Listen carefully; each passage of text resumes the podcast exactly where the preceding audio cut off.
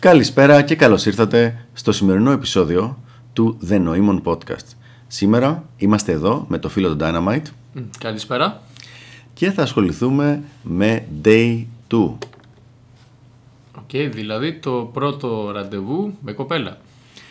Και με στριμώξαν εδώ πέρα λοιπόν τα παιδιά για να μιλήσουμε για το Day 2 που είναι ένα θέμα για το οποίο προσπαθώ να μην πολύ μιλάμε γιατί παρόλο που υπάρχει συγκεκριμένο optimized structure, συγκεκριμένη δομή που πρέπει να ακολουθηθεί το Day 2 δεν είναι η καλύτερη ιδέα κάθε φορά. Και για να δούμε γιατί το λέω αυτό το πράγμα. Πρώτα απ' όλα, να ξεκαθαρίσω ότι δεν είμαι κατά του Day 2. Είμαι κατά του Day 2 πριν γίνει το close. Ο περισσότερος κόσμος λέει «Α, θα γνωρίσω την κοπέλα, θα την πάρω τηλέφωνο, θα τη στείλω στο facebook, θα κανονίσουμε ραντεβού, θα βγούμε στο ραντεβού, θα πάμε για φαγητό ή για ποτό ή για οτιδήποτε κανονίσουμε και μετά θα αρχίσουμε σιγά σιγά να φασωνόμαστε και όλο αυτό θα καταλήξει κάποια στιγμή στο κρεβάτι, ελπίζουμε πιο σύντομα. Σωστά; Ναι, ισχύει. Μπράβο. Το πρόβλημα είναι ότι αυτό έχει πάρα πολλά μεγάλα περιθώρια λάθους. Όχι ακριβώς λάθους, το απλά να, σκάσει, να σου σκάσει τα μούτρα δηλαδή, να μην πάει καλά. Και ο λόγος είναι ότι με το που το κάνεις αυτό, μπαίνεις κατευθείαν στο frame της γυναίκας.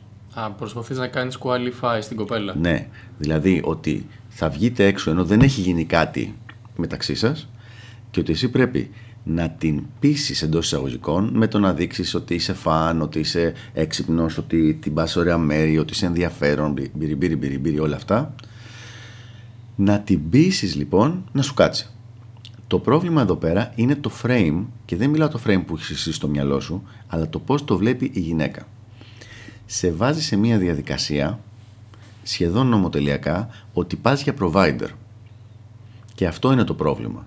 Δηλαδή πάρα πολύ δύσκολο είναι να ξεκινήσει έτσι βραδιά και να μην καταλήξεις σε provider, provider κατάσταση. Ε, μία σκέψη πάνω σε αυτό. Αν Ναι. το πας τελείως ε, outcome independent και είσαι ο funny guy, δηλαδή όχι να προσπαθείς να την κάνεις να γελάσει, αλλά να προσπαθείς να συναισθηματικά να νιώσει πολλά πραγματάκια. Ναι.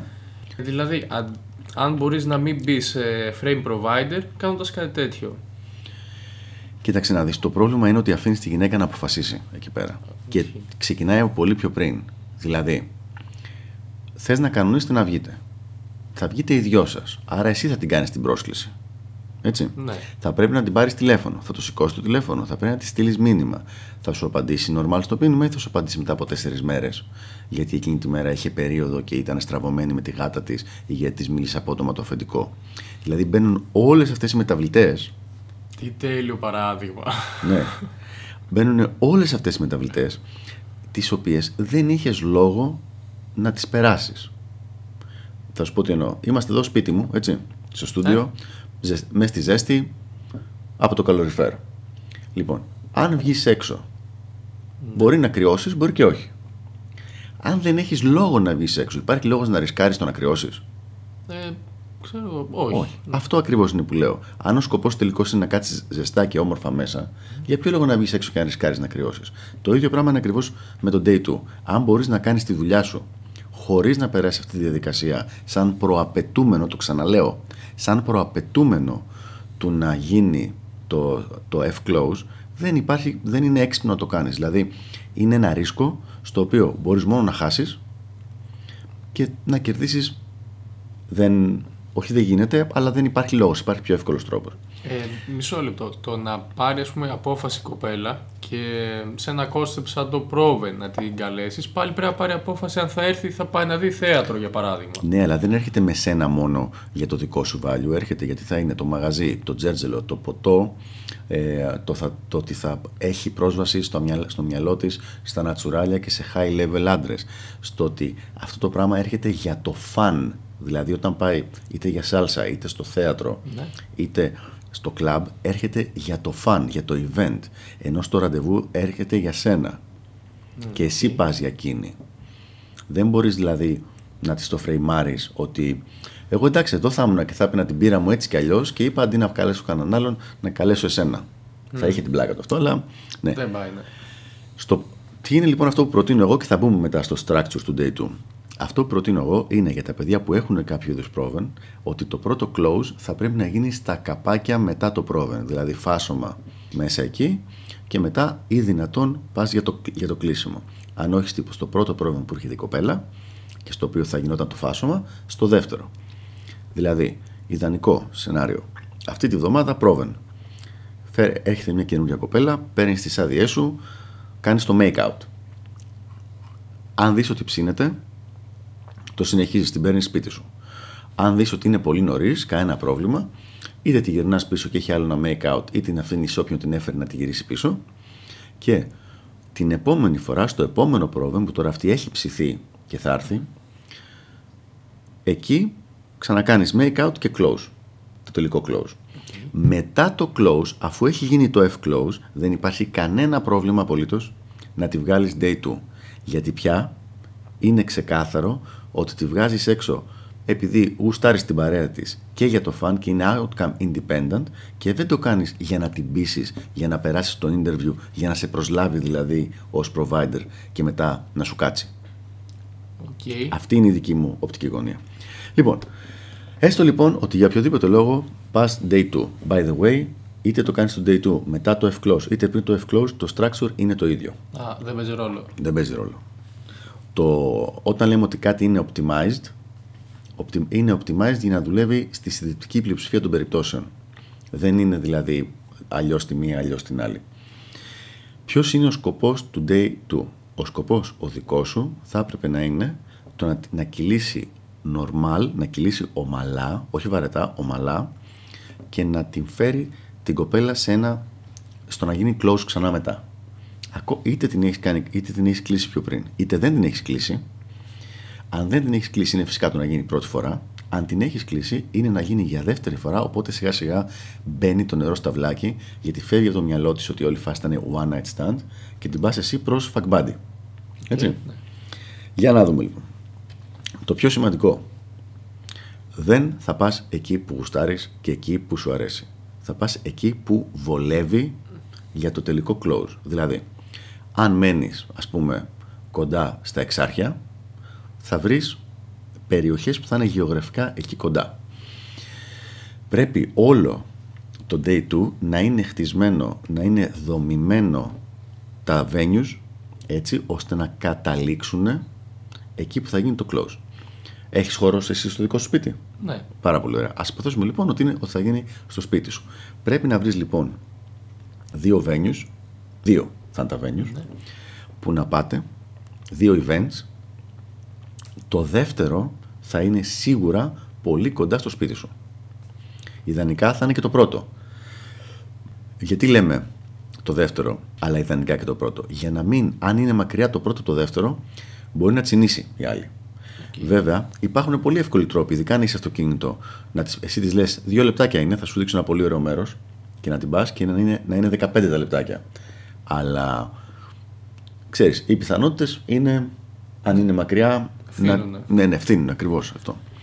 Το πρώτο λοιπόν μέρος θα πρέπει να είναι ένα μέρος πιο χαλαρό, ανοιχτό και low stress. Θα μπορούσε να είσαι στα Starbucks. Ε, φαγητό, όχι; Όχι, ποτέ. Κλωτσιές. όχι. Πω, πω, δεν θέλω να μιλήσω άσχημα. Θα πω ότι είναι απλά η λύση του βλάκα για να μην πω τίποτα χειρότερο. Okay, γιατί όχι; Απαγορεύεται αυστηρός και διαρροπάλου. Είναι από τα πρώτα. Σε βάζει σε full dating frame. Σε full dating frame. Δεν πάμε ποτέ για φαγητό. Ακόμα και αν πεινάς, εσύ, τσίμπα ένα σουβλάκι στο δρόμο και μην πας για κανονικό φαγητό. Μόνο και μόνο το uncomfortableness το οποίο θα έχει άλλη, το ότι τη, βλέπεις να, τη βλέπει κάποιος άλλος να τρώει και το άβολο του με το που ήρθε ο λογαριασμός, το ποιος πληρώνει, το πώς τα κανονίζουμε και όλα αυτά τα πράγματα, σε προϋποθέτουν ότι πρέπει ο άντρας να έχει ένα skill set σαφώς παραπάνω για να τα ξεπεράσει αυτά πολύ γρήγορα και άνετα. Και αν το είχε το πολύ παραπάνω, απλά θα έλεγε γιατί να μπω σε αυτή τη διαδικασία, απλά δεν την πάω για φαγητό. Ναι. Τόσο απλό. Όταν την πας λοιπόν για ένα τσάι ή για ένα καφέ και είναι και σχετικά νωρίς, οπότε δεν βαράνε και τα καμπανάκια ότι την έχεις τραβήξει για, για σεξ, ας πούμε. Εκεί τα defenses είναι χαμηλά. Πα σε μια normal καφετέρια, ένα χαλαρό μέρος. Μιλάμε τώρα για την κοπέλα που δεν έχει γίνει close, εγώ θα έλεγα περισσότερο, αλλά το ίδιο θα έκανα και με μια που έχει γίνει close για να την μπλέξω. Όπου κάθεστε μ, απέναντι ο ένας από τον άλλον, όχι διπλά, Α, γιατί όχι; Λοιπόν, Γιατί δεν θες από το πρώτο venue να αρχίσει το escalation, γιατί μπορεί να σου, να σου χτυπήσει, να βαρέσει κόφτη από το πρώτο venue στο δεύτερο. Okay. Κατάλαβε, κατάλαβες τι λέω; Δηλαδή, αν απ- αρχίσεις το escalation στο πρώτο venue και της πεις πάμε κάπου αλλού, μπορεί να μου λαρώσει εκείνη την ώρα. Ο πάπα από αυτό με πάει για τέτοιο. Ωραία. Μα όχι, δεν πάμε και μπαίνει σε φάση qualification και πάει μετά. Οπότε το πρώτο venue είναι ένα χαλαρό, ανοιχτό venue με φώτα. Εντάξει, σου λέω να είναι μες στη μούρη, αλλά δεν είναι ρε παιδί μου το σκοτεινό μπαράκι, το τέτοιο κτλ. Κανονικά κάθεστε είτε απέναντι, είτε και σε γωνία 90 μοίρες, σε τετράγωνο τραπέζι να είναι δίπλα σου. Αλλά μέχρι εκεί. Και δεν προσπαθείς εκεί να χωθείς. Αυτό δεν σημαίνει ότι δεν μπορείς να πιάσεις κάποια στιγμή ώμο, χέρι ή κάτι τέτοιο. Όχι χέρι να κρατήσεις. Στη μία, ξέρεις, να πιάσεις ρε παιδί μου έτσι αγκώνα εδώ πέρα για λίγα δευτερόλεπτα ή α, να τη πειράξεις λίγο τα μαλλιά ή κάτι τέτοιο. Οκ, ναι, αυτά είναι μέσα. Αλλά επουδενή δεν χώνεσαι. Δεν χώνεσαι. Εντάξει. Εκεί λοιπόν σε αυτό το venue, το οποίο δεν είναι καν υποχρεωτικό να έχει αλκοόλ, περνάς καμιά ώριτσα. Όπου εκεί είναι στο μπλα μπλα. Είσαι στην κουβέντα για να, τη- να τη γνωρίσεις λίγο καλύτερα. Μαθαίνεις πιο πολλά πράγματα για τη ζωή της, για τη δουλειά της κτλ. κτλ. Ε, interview δηλαδή. Ε, ναι, αλλά εσύ το κάνεις πιο πολύ. Δηλαδή δεν, δεν υπάρχει λόγος για τόσο πολλά spikes πάνω κάτω, έτσι. Τώρα περίμενε. Θεωρώ ότι ναι, δεν έχεις κάνει F-close στο προηγούμενο ραντεβού, Ναι. αλλά έχει γίνει ένα φάσωμα, έτσι. Μ, Οκ. Γιατί αν δεν έχει γίνει τίποτα και απλά την πάρεις για ραντεβού, σε παρακαλώ σήκω φύγει από το podcast τώρα. Χαρήκαμε πολύ για τον Dynamite, δεν θα τον ξανά έχουμε ποτέ μαζί μας. Οκ. Λοιπόν, ε, όχι, θε- κάπου πρέπει να έχει φανεί και Η- η το δικό πρόθεση. σου, ναι, η δική σου πρόθεση και να έχει υπάρξει και ανταπόκριση από τη δική της τη μεριά. Απλά η ανταπόκριση μπορεί να μην έφτασε μέχρι το F-close. Για να το ξαναπώ, παιδ- παιδιά, μακριά από τα dinner dates. Μακριά. Δηλαδή, μπορεί η κοπέλα να είναι έτοιμη να σου κάτσει και να μην το κάνει γιατί θεωρεί, α, ωραία, βρήκαμε, το, βρήκαμε ρε παιδί μου, τον provider. Κάτσε να τον εκπαιδεύσω τώρα. Κάτσε να τον εκπαιδεύσω σωστά. Λοιπόν, οπότε δεν το θέλουμε αυτό το πράγμα. Οπότε λοιπόν, στο πρώτο venue εκεί, ούτε φυλάς, ούτε χουφτώνεις, ούτε τίποτα. Ποιος είναι ο σκοπός της κουβέντας εκεί, της πρώτης κουβέντας. Ε, όχι να γνωριστείτε. Τι σε Ούτε- νοιάζει, εσύ Ελάτε. δεν έχεις αποφασίσει ότι θα το κάνεις στο close. Ναι. Μπράβο. Δηλαδή, αν σου λέγει ότι έχει δύο αδέρφια ενώ έχει μία αδερφή, αν έχει πέντε ξαδέρφια αντί για δύο ξαδέρφια, ή αν δουλεύει σε μια δουλειά που βγάζει 500 ευρώ ή 700 ευρώ, θα άλλαζε κάτι για εσένα όσο αφορά το αν θα έκανες το close ή όχι; Όχι, καθόλου. Καθόλου. Άρα δεν χρειάζεται εσύ να μ, τη μάθεις παραπάνω πρόσκληση σε εκείνη τη φάση. Ο σκοπός δεν είναι να γνωριστείτε. Αυτός είναι ο σκο- ο σκοπός της γυναίκας. Είναι ο σκοπός της γκόμενας. Εσύ μη σκέφτεσαι έτσι, δεν είσαι γκόμενα. Εσύ θέλεις να κυλήσει μέχρι το F-close η φάση και μετά θα γνωριστείτε. Αφού το έχεις αποφασίσει. Ναι. Εσύ αυτό το πράγμα. Μπράβο. Το ίδιο λέμε. Λοιπόν, ο λόγος που γίνεται όλη η κουβέντα είναι ένα, για να μάθεις γενικότερα logistic τι κάτεις εσύ, εσύ και νούμερο δύο, για να κάνεις πάρα πολύ συγκεκαλυμμένα DHV spikes. Τα DHV spikes δεν θα τα συζητήσω τώρα γιατί είναι πάρα πολύ advanced για τον περισσότερο κόσμο και πραγματικά φοβάμαι ότι θα τα κάνουν άστα να πάνε να αρχίσουμε να τα λέμε απλά σε ένα podcast.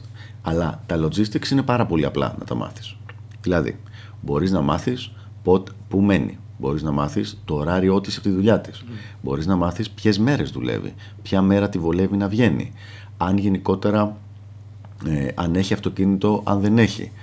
Αν έχει παρέες, αν δεν έχει. Ποιες είναι, ποιοι είναι οι αγαπημένοι τρόποι της διασκέδασης. Να μάθεις για τις φίλες της. Έχει πολλές φίλες. Δεν έχει. Μπορείς αυτές τις φίλες να τις, τραβεί, μπο- τις τραβάει αυτή, τις λιντάρει αυτή ή τη λιντάρουν εκείνη. Όλα αυτά λοιπόν γίνεται μέσα, μέσα στην κουβέντα. Δηλαδή, θα της πεις, ξέρω εγώ, πού είναι η δουλειά σου, πού είναι. Σου λέει αυτή είναι πειραιά. Α, είσαι ψηλομακριά, ε, ακόμα και αν δεν ξέρεις που μένεις. Και σου λέει, Α, όχι ιδιαίτερα μακριά, ρε, εσύ είμαι στην, στο Φάληρο, ξέρω εγώ. Μάλιστα, μόλις έμαθες. Μένει Φάληρο, δουλεύει πειραιά. Αυτό λοιπόν σε βοηθάει πάρα πολύ ωραία να φτιάξεις παρακάτω να κάνεις optimize τη δική σου διαδικασία. Okay. Σε περίπτωση που νομίζεις ότι είμαστε λίγο περίεργοι που τα οργανώνουμε αυτά, είχαμε παλιά κάποιους ε, τύπους που διαβάζαμε, μιλάμε τώρα 2009-2010, παιδιά που ασχολούνταν με, με PUA από την Αμερική, οι οποίοι λέγανε, είχαν φτιάξει structure the perfect date. Και ήταν ένα παλικαράκι που λέει, έχω δει 112 φορές, 112 φορές την ίδια ταινία. Okay. Είχε κανονίσει κανονικά το πώς θα ξεκινάει η ταινία, το τι θα παραγγέλνανε, σε ποιο σημείο της ταινίας άπλωνε το χέρι για να πάει ένα κλικ παραπέρα, σε ποιο σημείο της ταινίας άρχισε το make-out και μετά την έσπρωχνε, της λέει: Έλα, σταμάτα, βλέπουμε ταινία. σε ποιο, δηλαδή όλο αυτό το πράγμα. Ήταν ένα τελείως structure. Γιατί εμείς αυτό που θέλουμε να κάνουμε σε εκείνη τη φάση είναι να σιγουρέψουμε ότι δεν αφήνουμε τη γυναίκα να βάλει τρικλοποδιά και στον εαυτό της και σε εμάς για να μπορέσει να γίνει το όλο το close. Δεν θέλουμε ντε και καλά απαραίτητα να περάσουμε καλά εκείνο το βράδυ. Πριν το close. Αν περάσουμε καλά, extra bonus. Αλλά δεν είναι αυτός ο σκοπός. Είναι λίγο παράδοξο να το λέμε αυτό το πράγμα γιατί ο τρόπος που μας έχει εκπαιδεύσει το κοινωνικό σύστημα είναι ότι, κοίτα, αν περάσεις εσύ καλά και περάσεις και αυτή καλά, στο τέλος όλα θα γίνουν φυσικά. Guess what? It's not going to happen. λοιπόν, ή τουλάχιστον δεν θα συμβεί με τη συχνότητα που θα θέλαμε. Θα συμβεί πότε; Όταν η κοπέλα έχει ήδη αποφασίσει ότι θα σου κάτσει και μετά περνάτε και καλά πιο πριν μαζί, ρε παιδί μου, και στο τέλος σου κάφτει γιατί το έχει αποφασίσει από πριν και λέει περάσαμε και ωραία. Ναι. Δηλαδή το έχει αποφασίσει από πριν το πράγμα. Okay. Συνεχίζουμε λοιπόν. Ωραία. Εμείς θέλουμε να μεγιστοποιήσουμε τις πιθανότητες τις δικές μας. Τις δικές μας. Άρα λοιπόν δεν σε νοιάζει αν σου αρέσει ένα το μέρος, αν σου αρέσει η περιοχή, αν το ένα, αν το άλλο. Σε νοιάζει να μαζέψεις data. Είσαι σε data acquisition, σε reconnaissance mission. Είσαι ένας marine, είσαι ένας πεζοναύτης που έχει φύγει σε ημιεχθρικό περιβάλλον και μαθαίνει πληροφορίες εκείνη τη στιγμή για να τις χρησιμοποιήσει για το καλύτερο δυνατό τρόπο και για τους δύο.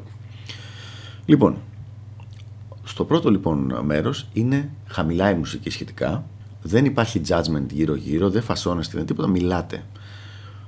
Ο σκοπός είναι να μάθεις logistics δικά της και να δείξεις με πολύ συγκεκαλυμμένο τρόπο αυτά τα DHV spikes που σου λέγα ότι δεν είσαι ο πουθενάς. Θα δώσω ένα παράδειγμα το οποίο παιδιά πραγματικά με λίγη προσοχή γιατί πάντα με ανησυχεί αυτό το θέμα. Θα με ρωτήσει μια κοπέλα λοιπόν ε, πώς και ασχολήθηκες με την ορειβασία. Okay. Κάτι το οποίο η ορειβασία από μόνη της, οκ, είναι κάτι αθλητικό. Δεν κάνω ορειβασία, είναι παράδειγμα για το podcast. Λοιπόν, αλλά δεν είναι κάτι ιδιαίτερο. Έλαντε, φοβάμαι τις ψηλές πτώσεις. Ή έχεις κάτι άλλο να κάνεις. Ή έχω κάτι άλλο να κάνω. Λοιπόν, πώς μπορώ να βρω αυτό το πράγμα λοιπόν και αμέσως να, να το κάνω να με βοηθήσει στο συντάξιο μου. Θα της πω το εξής. Όταν έκανα τα μεταπτυχιακά μου στο εξωτερικό, δύο φίλοι κάνανε ορειβασία. Και ένα βράδυ, με, συγγνώμη, μια μέρα, προσπαθούσαν βασικά καιρό να με τραβήξουν μαζί, αλλά επειδή είχε πρωινό ξύπνημα, εγώ ήμουν στο ρε που να τρέχω ρε παιδιά. Μέχρι εδώ. Υπάρχει κάποιο πράγμα το οποίο να δείχνει ότι είμαι φοβερός τύπος και DHB τέτοια; Πρακτικά έδειξα ότι έχω κάποιους αθλητικούς φίλους και ότι εγώ δεν θέλω να πάω.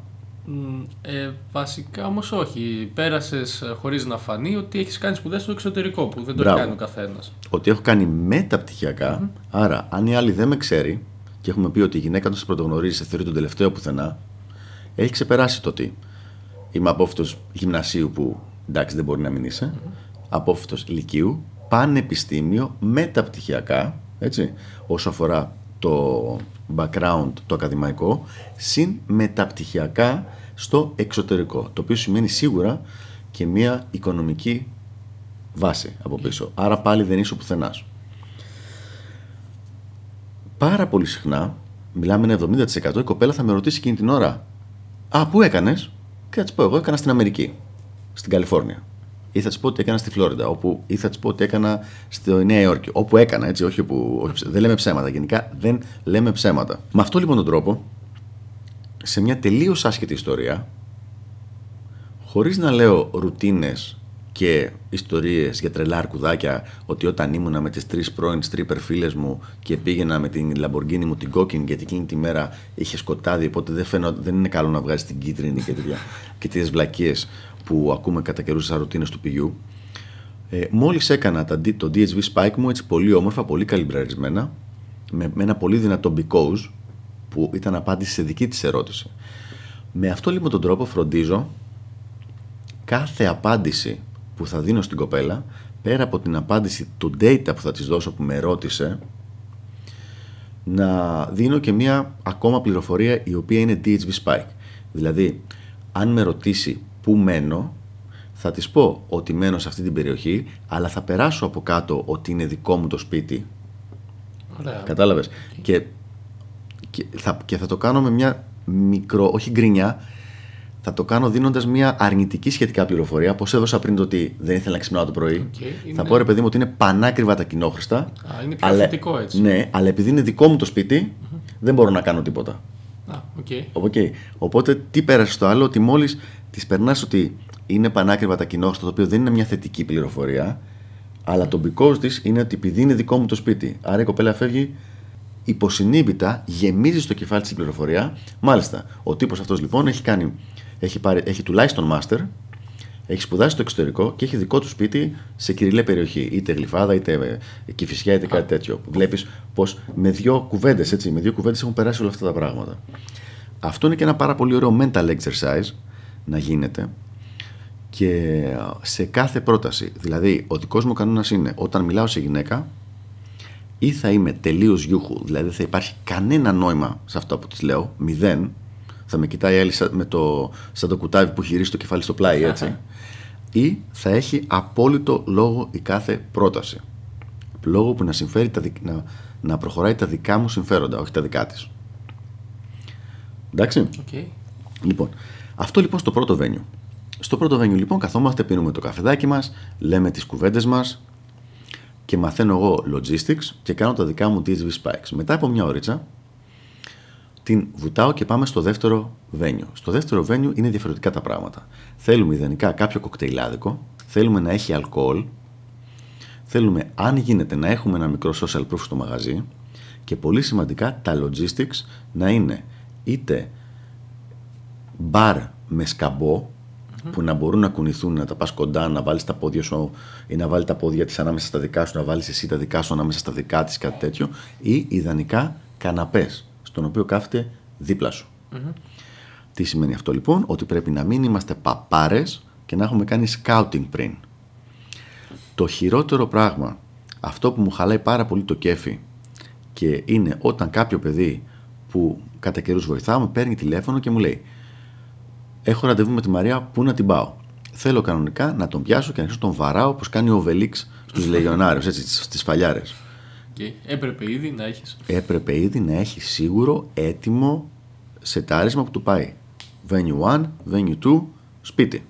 Ε, ένα, στο ενδιάμεσο λίγο, αν σου πει ότι εμείς για καφέ βγήκαμε, γιατί να πάμε και οπουδήποτε; Αν δεν θέλει να σου έρθει στο δεύτερο venue. θα πρέπει να το έχεις κάνει λίγο, να το, να το κάνεις λίγο seeding από πριν. Δηλαδή, αρχίζεις και τη ρωτάς την κουβέντα. Λες, ρε, γενικά εγώ δεν είμαι πολύ του ινοπνεύματος, αλλά υπάρχουν μερικά ποτά που μου αρέσουν. Λες εσύ, ο Dynamite. Και τη ρωτάς, εσένα τι σ' αρέσει; Λοιπόν, ό,τι και να σου απαντήσει. Δηλαδή, από «Α, δεν πίνω ινόπνευμα, πίνω μόνο χυμό». «Α, μ' αρέσουν τα κοκτέιλ». «Ω, μ' αρέσει να κάνω διαγωνισμό βότκας με, με βαρβάρους στις στέπες». ρε παιδί μου. Ό,τι και να σου απαντήσει. Οκ. Έλα ρε εσύ, έχω ένα, ξέρω ένα μαγαζί που έχει αυτό το πράγμα, έχει τέλειο τέτοιο, ότι είναι αυτό που είπε. Α, θα σου πει πού, θα σου δείξω μετά. αυτό είναι το seeding, εντάξει. Πραγματικά, ό,τι και να πει, ακόμα και αν πει ότι είναι vegetarian και δεν πίνει οινόπνευμα, θα την πάρω να πιει κοκτέιλ σε- στο κοκτέιλάδικο κοντά στο σπίτι μου, το οποίο είναι χωρίς αλκοόλ. Δηλαδή, δεν το έχεις κάνει ένα seeding και το seeding αυτό θα χρειαστεί και μετά για το σπίτι σου, για να τη φέρεις παραπέρα. Οκ, παράδειγμα πάνω σε αυτό. Στο seeding για το σπίτι; Ναι. Ε, πάρα πολύ συχνά κάνω, έχω εγώ μία. Δεν θέλω να την πω ακριβώς ρουτίνα, γιατί δεν είναι ρουτίνα από κάποιον άλλον. Και πάλι το, ξανα, το λέω και το ξαναλέω, δεν λέμε ποτέ ψέματα. Γιατί η κοπέλα αυτή μπορεί να μην είναι ένα one night stand και μπορεί να γίνει κοπέλας σου για πολύ καιρό και μπορεί να εκτεθείς πάρα πολύ άσχημα. Μη λέτε ψέματα. Ναι, να ωρεοποιήσεις λίγο την κατάσταση, δηλαδή, αλλά την, να την ωρεοποιήσεις βγάζοντας κάποια αρνητικά και όχι προσθέτοντας ψεύτικα θετικά. Okay. Κατάλαβες; Λοιπόν, εγώ λέω ένα πράγμα ας πούμε για το κρασί. Θα πάρουμε κάποια στιγμή κάποιο κρασί και θα αρχίσω να λέω μια ιστορία για το κρασί που μου είχα πρωτοπιεί από, τη, από τους παππούδες μου και που ήταν ένα πάρα πολύ ωραίο κρασί και θα λέω πόσο φοβερό είναι και μετά κάποια στιγμή μεγαλώνοντας κάποια στιγμή το βρήκα, βρήκα αυτό το κρασί χωρίς να ξέρω τι είναι αυτό και με το που το δοκίμασα, μιλάμε τώρα σε ηλικία 30 τόσο χρονών, δοκιμάζω και αμέσως ήταν σαν να σκάει μπροστά μου ότι θυμήθηκα ότι ήμουν στην παιδική μου ηλικία με τους παππούδες μου στο τέτοιο εκεί και από τότε Ναι. έγινε το αγαπημένο μου κρασί αυτό και είναι πάρα πολύ το ένα και είναι πάρα πολύ το άλλο. Ε, η άλλη πρέπει να τελείωσε καλυμπράριστη την να μου σου πει Ρε, θα ήθελα να το δοκιμάσω. Τι λες, εσύ, Οκ, θα το έχω στο μυαλό μου κάποια στιγμή. Οκ. Κατάλαβες; Ναι. Λοιπόν, και πάει έτσι το πράγμα. Ο πιο εύκολος τρόπος για να μην χρειαστεί να υπάρχει κανένα, κανένα interaction για να τη φέρεις σπίτι είναι το να κάνεις assume ότι θα έρθει.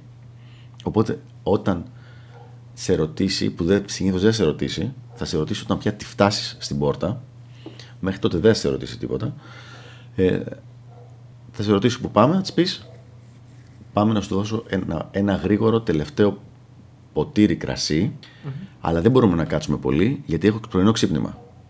Οκ. Λοιπόν, και με αυτόν τον τρόπο κάνεις το time constraint, ας πούμε, ότι δεν μπορούμε να κάτσουμε πολύ ώστε να ηρεμήσει αυτή και να ανέβει πάνω. Τέλος πάντων, χοροπηδήξαμε τώρα λίγο πιο μπροστά. Ναι. Είμαστε λοιπόν δεύτερο venue. Στο δεύτερο venue είσαι κανονικός. Δηλαδή, τη λες λίγο πιο προσωπικά πράγματα. Μπορεί να τη ρωτήσεις άμα θες για το παρελθόν της, για σχέσεις της, για το τι άντρες γουστάρει, τι το ένα, τι το άλλο. Εγώ δεν το πολύ κάνω αυτό, γιατί δεν με νοιάζει. Αλλά γενικά, όποιος θέλει να το κάνει και να ξέρει, για να ξέρει κάποια πράγματα για να αισθανθεί πιο άνετα, οκ. Δεν θεωρώ ότι βοηθάει αυτό. Ε, δεν που- βοηθάει γιατί η κοπέλα θέλει να μιλάει για σχέσεις. δεν βοηθάει εσένα γιατί σε Α. βάζει υποσυνείδητα σε μια πίεση να είσαι έτσι. Οκ. Λοιπόν, να, δηλαδή να σκέψου τώρα να σου έλεγε ότι κοίταξε, εμένα όλοι οι πρώην μου ε, τρελαίνομαι για τους bodybuilder και όλοι οι πρώην μου ήταν στο στυλ αυτό το στυλ του Schwarzenegger, ρε παιδί μου. Δεν είχαν πολύ μυαλό, αλλά ήταν όλοι δύο μέτρα, τετράγωνοι έτσι κτλ. κτλ. Σε βοηθάει σε κάτι στην αυτή η πληροφορία, θα σου κάνει το game σου καλύτερο ή χειρότερο; Χειρότερο θα σου το κάνει. Άρα λοιπόν δεν χρειάζεται να την ξέρεις. Δεν χρειάζεται μαθαίνουμε πληροφορίες μόνο που θα μας βοηθήσουν στα παρακάτω και όχι που θα μας δυσκολέψουν. Γιατί θα σε δυσκόλευε αυτό, γιατί μπορεί να κάνεις disqualify από μόνος στον εαυτό σου, στον εαυτό σου. Πεις, α, αυτή θέλει bodybuilder, εγώ είμαι σχετικά λεπτός, ε, άρα μωρέ μάλλον δεν θα κάτσει και αυτό α, θα βγει στα subcon σου μετά. Ναι, ισχύει αυτό. Κατάλαβες. Οπότε δεν χρειάζεται να την ξέρει την πληροφορία. Δηλαδή, ποιες είναι οι πιθανότητες να σου πει, OK, ήθελα άντρες με μικρό πουλί, Οπότε συναστώ σίγουρα. Έχω μεγαλύτερο. Ποτέ. Δεν πρόκειται να γίνει ποτέ. Συν το ότι άμα τη ρωτήσει τι άντρες τη αρέσουν, ε, θα σου περιγράψει τύπου σαν το ρουβά ή κάτι τέτοιο. Οπότε δεν βοηθάει αυτό το πράγμα. Στο... Μπορεί να μην έχει καμία σχέση με την πραγματικότητα. Δηλαδή το τι ήταν. Ωραία. Αντί γι' αυτό, τι θέλουμε να κάνουμε; Εκεί πέρα, ναι. εκεί πέρα κάνουμε το escalation. Έχουμε ένα ελαφρύ. Ε, έχουμε μουσικούλα δυνατή όπου έχουμε πάει, έτσι ώστε να είσαι λίγο υποχρεωμένος να πηγαίνει, να είσαι λίγο κοντά της να είναι και δικαιολογία για να κάτσει δίπλα σου στον καναπέ. Εκεί μπορεί να την πάρεις αγκαλιά, να αρχίσουν κάτι ψηλοφιλιά στο λαιμό και τέτοια, και να υπάρχει ένα escalation παραπέρα. Εκεί. Πίνετε λοιπόν το ποτάκι σας στο δεύτερο. Κάποια στιγμή σηκώνεσαι να πας στο λέτα και πληρώνεις το ποτάκι εσύ, χωρίς να το συζητήσεις, χωρίς τέτοια. Δηλαδή δεν, δεν ζητάς άδεια. Οκ. Εντάξει. Ναι. Ε, η ατάκα που χρησιμοποιώ, αν μου πει μετά, μα γιατί πλήρωσες εσύ ή κάτι τέτοιο, της λέω δεν πειράζει, θα κεράσεις εσύ τον αστακό μετά. το, Οκ, ωραία, και ναι, funny. το οποίο είναι funny, ρε παιδί μου, και δείχνει ότι την πειράζεις και ότι κάνεις χιούμορ με το συγκεκριμένο θέμα, το ποιος πληρώνει και χρωστάει ένας τον άλλον κτλ. Και μετά πρέπει να έχεις κάτι έτοιμο για να τις λες για τα επόμενα 5 με 10 λεπτά. Τώρα, αυτό το έτοιμο είναι μια ρουτίνα; Δεν ξέρω. Μπορεί να είναι μια ιστορία από τη ζωή σου. Μπορεί να είναι ιστορία του πώς ανακάλυψες μια, ρε παιδί μου, κάτι που γουστάρεις πάρα πολύ. Πώς ασχολήθηκες με το grooming, πώς ασχολήθηκες με, μια, με κάποιες σπουδές άλλες που έκανες, οτιδήποτε. Αλλά να είναι μια ιστοριούλα που να κρατάει 5 με 10 λεπτά και να είναι να τη γουστάρει να την ακούει γιατί είναι η ιστορία που θα σας πάρει ναι. από το μαγαζί, από την πόρτα του μαγαζιού που της έχεις δώσει το παλτό της, ας πούμε, το έχει βάλει και αρχίζει να περπατάτε μέχρι το σπίτι σου. Okay. Κατάλαβες; Και κάποια στιγμή, όταν θα βρεθείτε πια και θα είστε στο σπίτι. Έχεις γκαράζ στο σπίτι; Ναι. Μπράβο. Δηλαδή θα μπεις κανονικά στον γκαράζ σου μέσα. Σου πει αυτή, πού πάμε; Σου πεις, παρκάρουμε. Είναι το σπίτι σου εδώ; Όχι ρε μωρό, στο σπίτι μου έχω γκαράζ σε κάθε, σε κάθε περιοχή της Αθήνας, γιατί δεν θέλω να το αφήνω το αμάξι εκτεθειμένο έξω. Τρολάρισμα, φούλ, εγώ αυτό κάνω. Λοιπόν, όπου η άλλη βάζει τα γέλια, ρε παιδί μου, και πέφτει λίγο το. Η άμυνα. Η, ναι, πέφτει λίγο η άμυνα που έχει πάει να βγάλει νυχάκια και να δει τι γίνεται. Της λες και, και, μετά, άμα, σου, άμα συνεχίσει να σε κάνει λίγο τσάνι, λες όχι. Σου έχω. Θέλω να δοκιμάσει το κρασί για το οποίο σου λέγα πριν, αλλά δεν μπορούμε να κάτσουμε πολύ γιατί έχω αύριο πολύ πολύ πρωινό ξύπνημα από τι 7 ώρα το πρωί να πιούμε ένα κρασάκι και θα σε, και θα σε γυρίσω μετά. Λες που, ναι. που σε γυρίζω, εσύ ξέρεις αν έχει έρθει με αμάξι, αν έχει έρθει με μετρό ή θα σε αφήσω στο μετρό ή όλα αυτά. Αλλά πρόσεξε, πρέπει να έχεις όλα τα logistics στο μυαλό σου. Δηλαδή, αν η κοπέλα μένει κάπου πάει μόνο με μετρό και η ώρα είναι 11 και 4 ναι. δεν, και είναι καθημερινή, δεν μπορείς να την πας στο σπίτι σου και να της πεις θα πιούμε λίγο θα γυρίσει με μετρό και αν είναι με το άγχος πρέπει να φύγω, πρέπει να φύγω, πρέπει να φύγω. Ναι, δεν θα δηλαδή, Ναι, πρέπει τα logistics τα κανονίζεις εσύ. Επειδή λοιπόν πήγε μεγάλη το συγκεκριμένο podcastάκι, έλα να κάνουμε ένα γρήγορο review. Είμαι κατά του να βγαίνεις date day 2 πριν γίνει το close. Ο λόγος είναι ότι σε βάζεις ένα σχετικό provider frame από το οποίο πρέπει να κάνεις μια έξτρα προσπάθεια για να βγεις, την οποία δεν υπήρχε λόγος να κάνεις on the first place καθόλου. Άπαξ και όμως κάνει τον day 2, προσοχή τουλάχιστον να έχει γίνει ένα make out πριν βγει το day 2. Αν δεν έχετε κάνει ούτε make out, παιδιά, κλείστε το podcast και πηγαίνετε διαβάστε. γιατί, ναι, γιατί ραντεβού χωρίς να έχει γίνει make out σε πάει σε full provider frame το οποίο δεν είναι καλή ιδέα. Είναι negotiated attraction. Δηλαδή διαπραγματεύεσαι την έλξη της γυναίκας ότι αυτή τη στιγμή δεν σε γουστάρει αρκετά, αλλά άμα της δώσεις attention, άμα την πληρώσεις, άμα την βγάλεις έξω κτλ. Α, ok, okay, μπορεί και να, σε, να, να, αλλάξει γνώμη και να σου κάτσει. Δεν είναι καλή ιδέα. Γενικό, δηλαδή, υπάρχει περίπτωση να δουλέψει με το να την κοροϊδέψεις εσύ, να της δείξεις αυτό το attraction ότι και καλά να σε βάλει σε provider frame, να κάνεις το ευκλώ μια-δύο φορές και μετά αντε γεια και μια ελιά. Αλλά αυτό δεν βοηθάει κανέναν. Γιατί δεν χτίζεις σχέσεις, δεν χτίζεις ανθρώπους, δεν χτίζεις σχέσεις με ανθρώπους και δεν πάει καλά το πράγμα. Okay. Άπαξ λοιπόν και έχει γίνει τουλάχιστον το make out και πάμε για day 2, day 2. Ε, θέλουμε δύο venues. Τα venues να, μπορεί να έχει ξεκινήσει από λίγο πιο μακριά από τον χώρο του close, μετά πιο κοντά στο χώρο του close και τελικά στο χώρο που θα γίνει το close. Α θεωρήσουμε ότι είναι το σπίτι σου. Το πρώτο venue θα είναι ανοιχτός χώρος, χαλαρός, να μην τη βάλει σε mood ότι έρχεσαι εσύ εκεί πέρα να τις την πέσει, ρε παιδί μου. Να είναι καφεδάκι τα, που λέμε τα νεάκια μας κτλ. Εσύ από τα νεάκια μαθαίνεις logistics και κάνεις και DHV spikes, ώστε αν ή δυνατόν να ανεβάσεις το value σου στα μάτια της. Δηλαδή, εγώ θα πέταγα συνέχεια κάτι του στυλ Α, πολύ χάρηκα που βρεθήκαμε σήμερα για την άλλη εβδομάδα θα ήμουν εξωτερικό. Okay. Βλέπεις. Δηλαδή, σε ένα πρόβλημα ότι δεν θα μπορούσα την άλλη εβδομάδα να, πε, να πεταξεί ένα spike εκεί πέρα μέσα. Okay. Ε, με το που κάθεστε μία ώρα εκεί πέρα, φεύγετε και πάτε στο δεύτερο venue, το οποίο σίγουρα έχει αλκοόλ και για το οποίο έχεις κάνει από πριν ένα πλασίμπο. Στο venue αυτό θέλουμε, όπως είπα, αλκοόλ να είναι λίγο πιο σκοτεινά, να έχει μουσική ώστε να έχει δικαιολογία να είσαι κοντά της και ή δυνατόν να μπορείς να έχεις κλείσει καναπέ. Ναι. Έτσι ώστε να κάτσει δίπλα σου η κοπελίτσα και να έχεις τη δικαιολογία. Εκεί μπορεί να πέσουν. Σίγουρα έχεις κοινό escalation προσοχή στα make-outs γιατί αν η κοπέλα έχει ένα social intelligence δεν θα θέλει να φιλιέται σαν, ε, μπροστά σε όλο τον κόσμο. Αν το έχεις κλείσει να είναι κάπου ωραίο το μέρος και ωραίος ο καναπές και λίγο πιο κρυφά, μπορεί να γίνει χωρίς πρόβλημα. Απλά μία διακριτικότητα. Δηλαδή, μπορεί να σου πει, μπορεί να φαίνεται άβολα, να φέρεται άβολα, ναι. γι' αυτό το λόγο η κοπέλα. Ότι εσύ Και αν με δούνε. Και ναι, και αν με δούνε. Ναι, και όχι απαραίτητα ότι θα τη δει κάποιος γκόμενος, αλλά το ότι ε, μπροστά στον κόσμο τώρα είμαι ξέρω εγώ δικηγορίνα, είμαι το ένα είμαι το άλλο, δεν είναι καλή ιδέα. Και εσύ να το πάρεις σαν απόρριψη αυτό.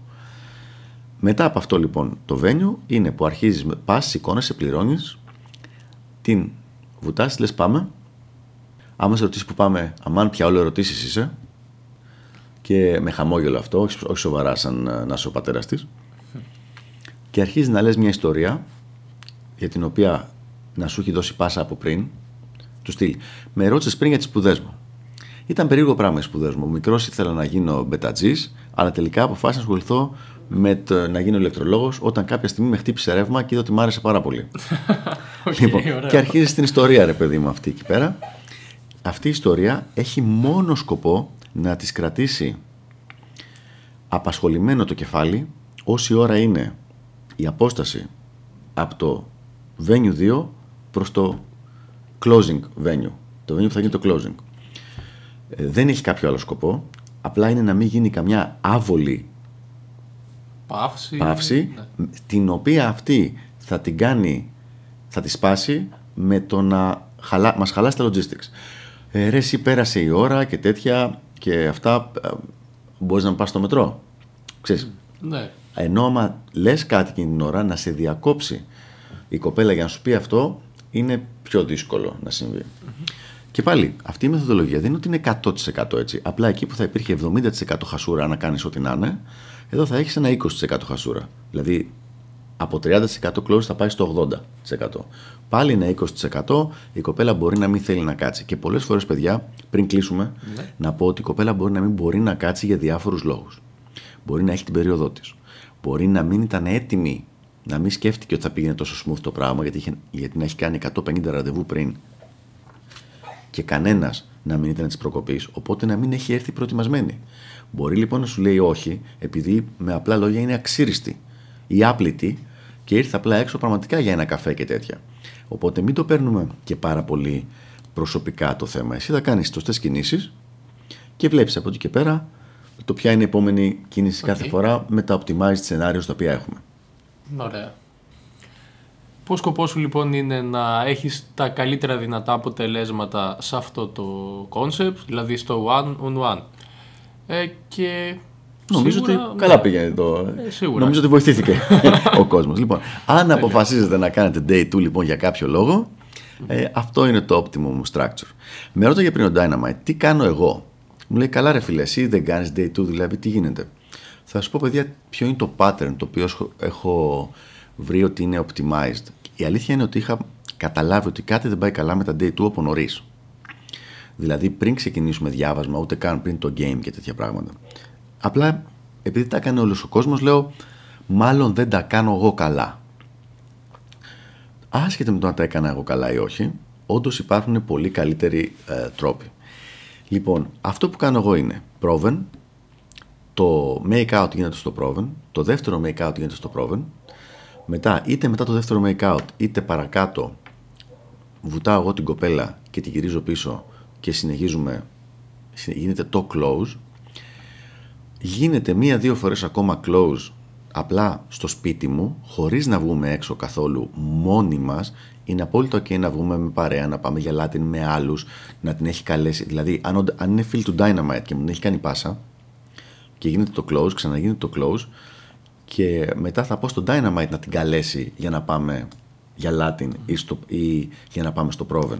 Οπότε τη βάζω αυτή σε lover frame και έτσι ώστε να κερδίσει μόνη της μετά το provider frame.